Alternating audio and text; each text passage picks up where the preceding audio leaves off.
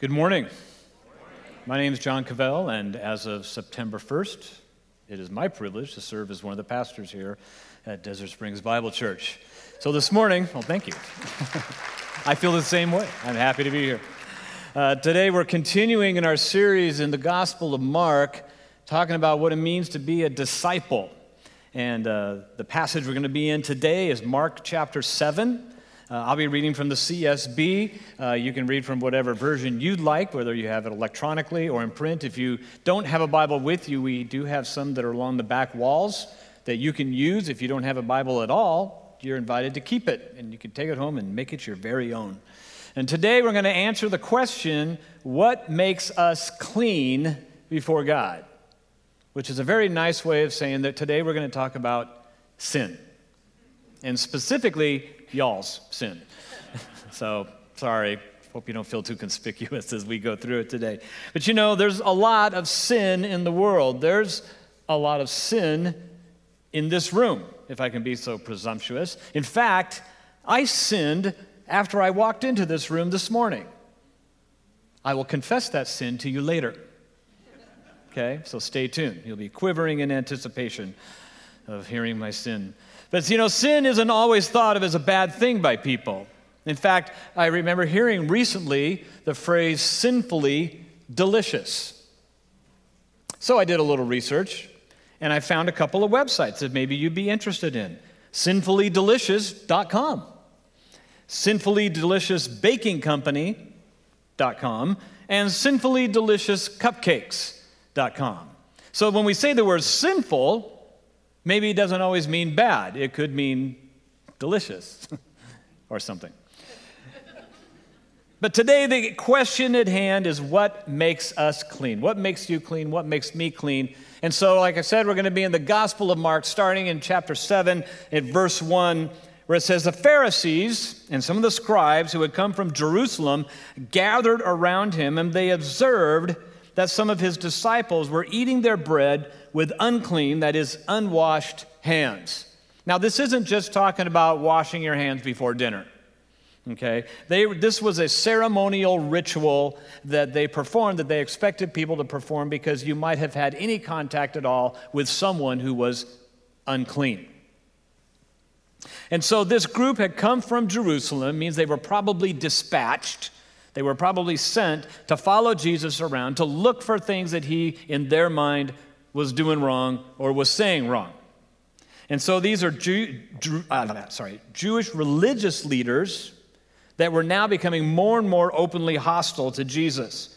And so the accusation that they level at Jesus is that violating our religious tradition is sin. They're not saying necessarily that violating the Bible is sin, but violating the religious tradition, which they held on the same level as God's word. So in verse 5, it says, Then the Pharisees and the scribes asked him, Why don't your disciples live according to the tradition of the elders instead of eating bread with ritually unclean hands? See, their problem is that Jesus was not teaching his disciples, his followers, to follow their rules. And so, a little background on the Pharisees. We typically see them as, as enemies of Jesus, of people that were always hassling Jesus, but we don't always talk about why. And basically, their background starts long before Jesus came on the scene, and that they were they believed that the Old, the Old Testament pattern was still in effect. That basically, you could summarize the Old Testament by saying that God says, "Worship only me, and I will provide for you and protect you." Worship other gods, and I withdraw my protection and withdraw my provision.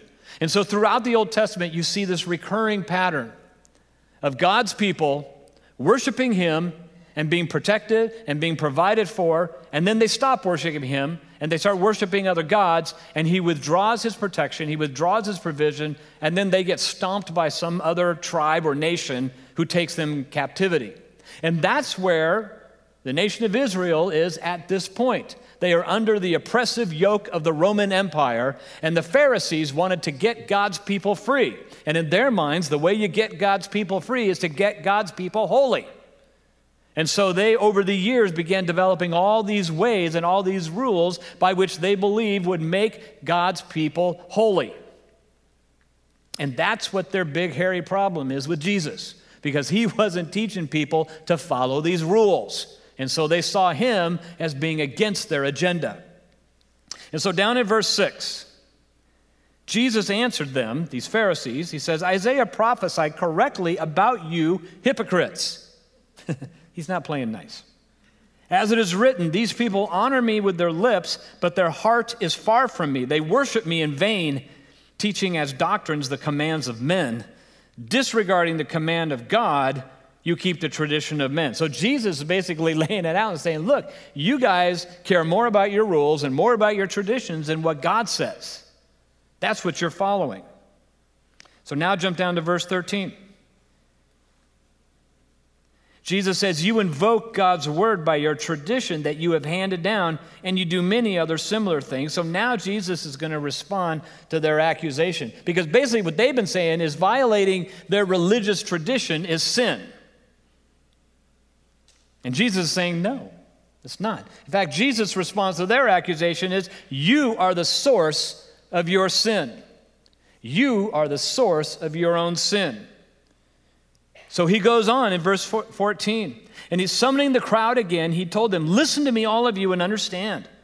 Nothing that goes into a person from the outside can defile him. And he's talking about unclean foods and things like that. He says, But the things that come out of a person are what defiles him. If anyone has ears to hear, he should listen. Then he went into the house, away from the crowd. The disciples asked him about what he just said. And he said to them, Are you also as lacking in understanding? Don't you realize that nothing that goes into a person from the outside can defile them?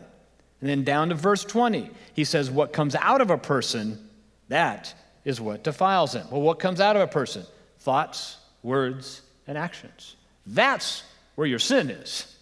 It's not because you ate the wrong thing or because you didn't perform certain rituals. It's actually what comes out of you that shows what your sin is.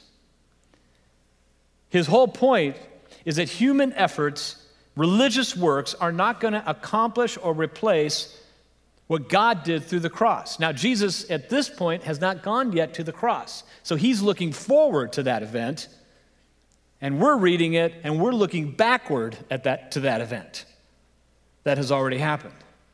And so, what this typically does is it starts bringing up a question Are all sins the same? Are all sins the same? Well, the answer is yes and no. Yes and, and no. In Mark chapter 7, verse 21 now, he says, For within, for from within, out of people's hearts, come evil thoughts, sexual immoralities, thefts, murders, adulteries, greed, evil actions, deceit, promiscuity, stinginess, blasphemy, pride, and foolishness. That's quite a list. And we might look at that list and go, well, some of that stuff is bad, some of it's really bad, some of it's not really all that bad. And so I was curious about what people would really think of this. So I went to the place where we do find all knowledge of things spiritual Facebook. And I put up a question and asked people, all right, so of this list from Mark chapter 7, of these things, which do you find the three to five most offensive? Three to five most offensive from that list. And the big three were murder, adultery, and deceit. All three of those got voted by more than 50% of the people that responded. Everything else, less than 50% of the people thought they were really that, all that bad. Okay? So most of us do rank certain things, certain sins, as being worse than others. So are all sins the same? No. Not every sin has the same consequence. Not every sin has the same impact. Not every sin does the same amount of harm to another person. But are all sins the same? Yes. Because all sin starts in the same place, right here, in a human heart. So sins are different in their impact and consequence, but they're the same because they all start in the same place. In one person, greed may result in fudging on an expense account. And another person, greed results in a $590 million Ponzi scheme. In one person, anger may have the result of losing your temper and saying something stupid that you later regret. In another person, anger has a result of literally firing on somebody who disrespected you for the last time. Different results, different consequences, different impact, but they all start in the same place. They're all the same in that they all have their origin in a human heart. Another way that some people view sins differently is when they compare their sin to those of other people. You may have noticed that I have a toothbrush sticking out of my pocket. How many of you noticed that? Good, it worked. This is my toothbrush. Okay, so I put it in my mouth and I don't, it doesn't bother me a bit. One time, um, my wife and I were on a vacation, a trip, and she had forgotten her toothbrush. So I said, Well, here, use mine. And she said, No. now, this is my wife, who's been my wife since 1985, the mother of my children, and she doesn't want to use my toothbrush. now, probably my toothbrush is dirty because I've used it a few times, but guess what? So is yours.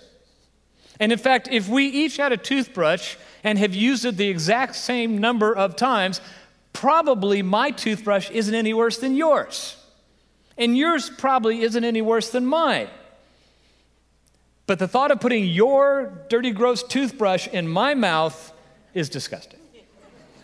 And probably the thought of putting my toothbrush in your mouth, which really isn't all that dirty and gross, is disgusting to you. And so we kind of look at sin the same way. Sometimes we look at our own sin and, you know, it's bad, but it's not that bad. But we look at other people's sin and, oh, it's bad.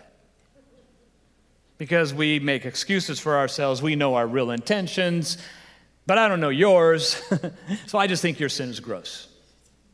And mine, well, yeah, it's bad, but you know, I, I'm a little more compassionate toward myself than I am toward you. And probably it's reciprocal as well. Now, I said earlier that I would confess my sin to you. You've all been waiting, quivering in anticipation. Well, here's the thing. Actually, I lied. Um, I really didn't have a certain sin in mind. I just said that to try to hold your attention, you know, hoping that you'd be thinking about that. So I guess I confessed my sin that I lied about having a sin to confess that I didn't actually have. So I don't know. I'm confused. I don't know what I did.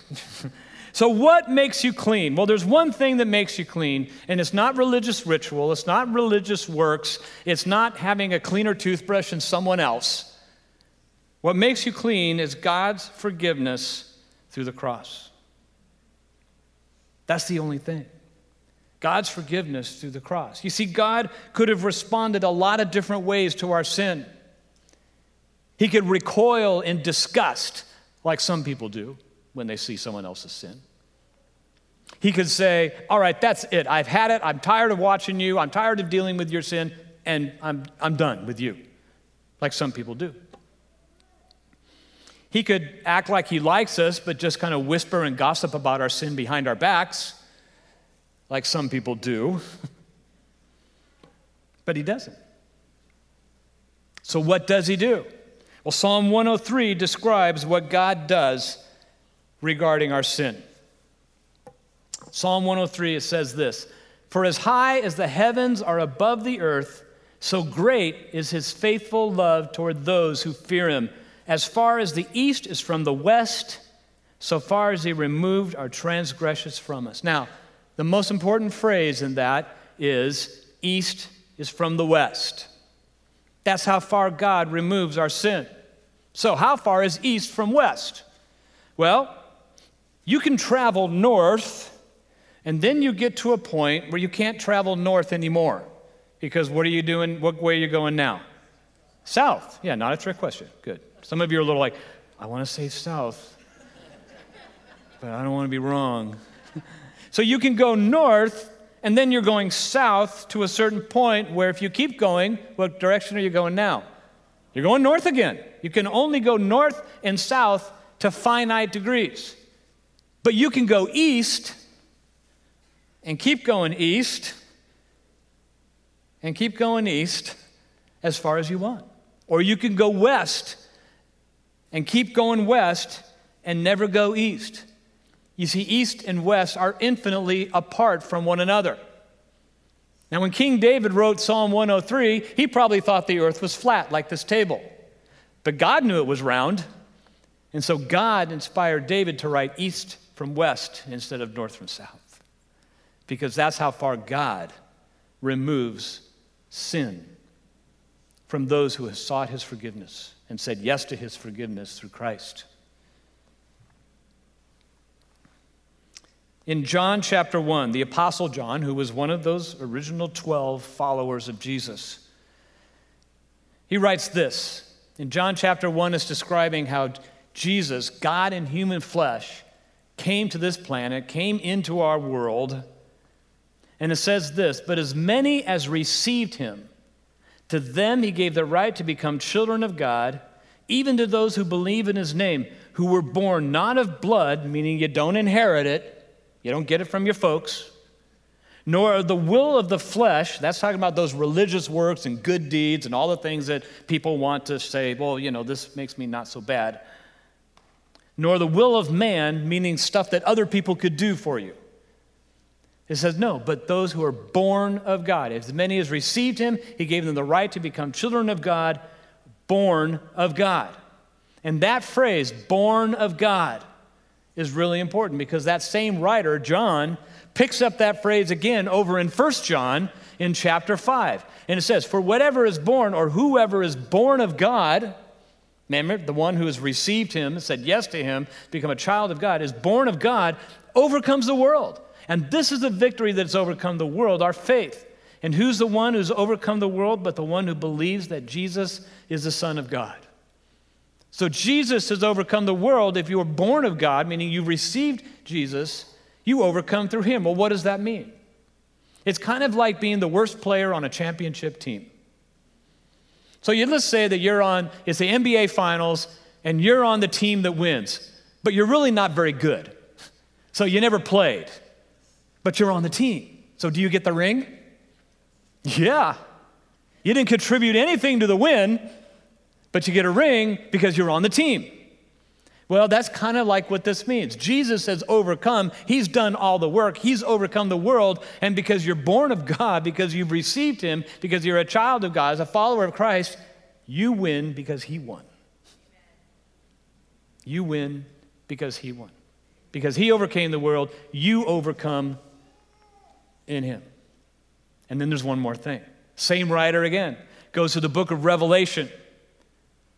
And this is Jesus speaking. Whoever overcomes, remember the one who has received him, who God gave the right to become children of God, who are born of God, who overcome the world because they've overcome in Jesus. Then it says, whoever overcomes will thus be clothed in white garments, and I, Jesus, will not erase their name from the book of life. That word not in Greek is literally not not. It says, I will not not erase his name. Now, if you apply English grammar to that, it means he will erase his name. But the good thing here is that it does just the opposite in Greek. Not not means never, by no means, no way, no how is your name ever going to be erased from Christ's book of life. So if you have received Jesus, you're born of God. If you're born of God, you overcome because Jesus has overcome. And because you've overcome in Him, your name will never, ever, ever be erased from that book of life. Amen. Now, here's the thing some of you believe this, but not really. You, you like the idea but you don't really believe it applies to you. You've, you've maybe asked God for forgiveness a lot of times, but you just don't feel forgiven. And because you don't feel forgiven, you don't think you're forgiven. And you're right where powers of darkness want you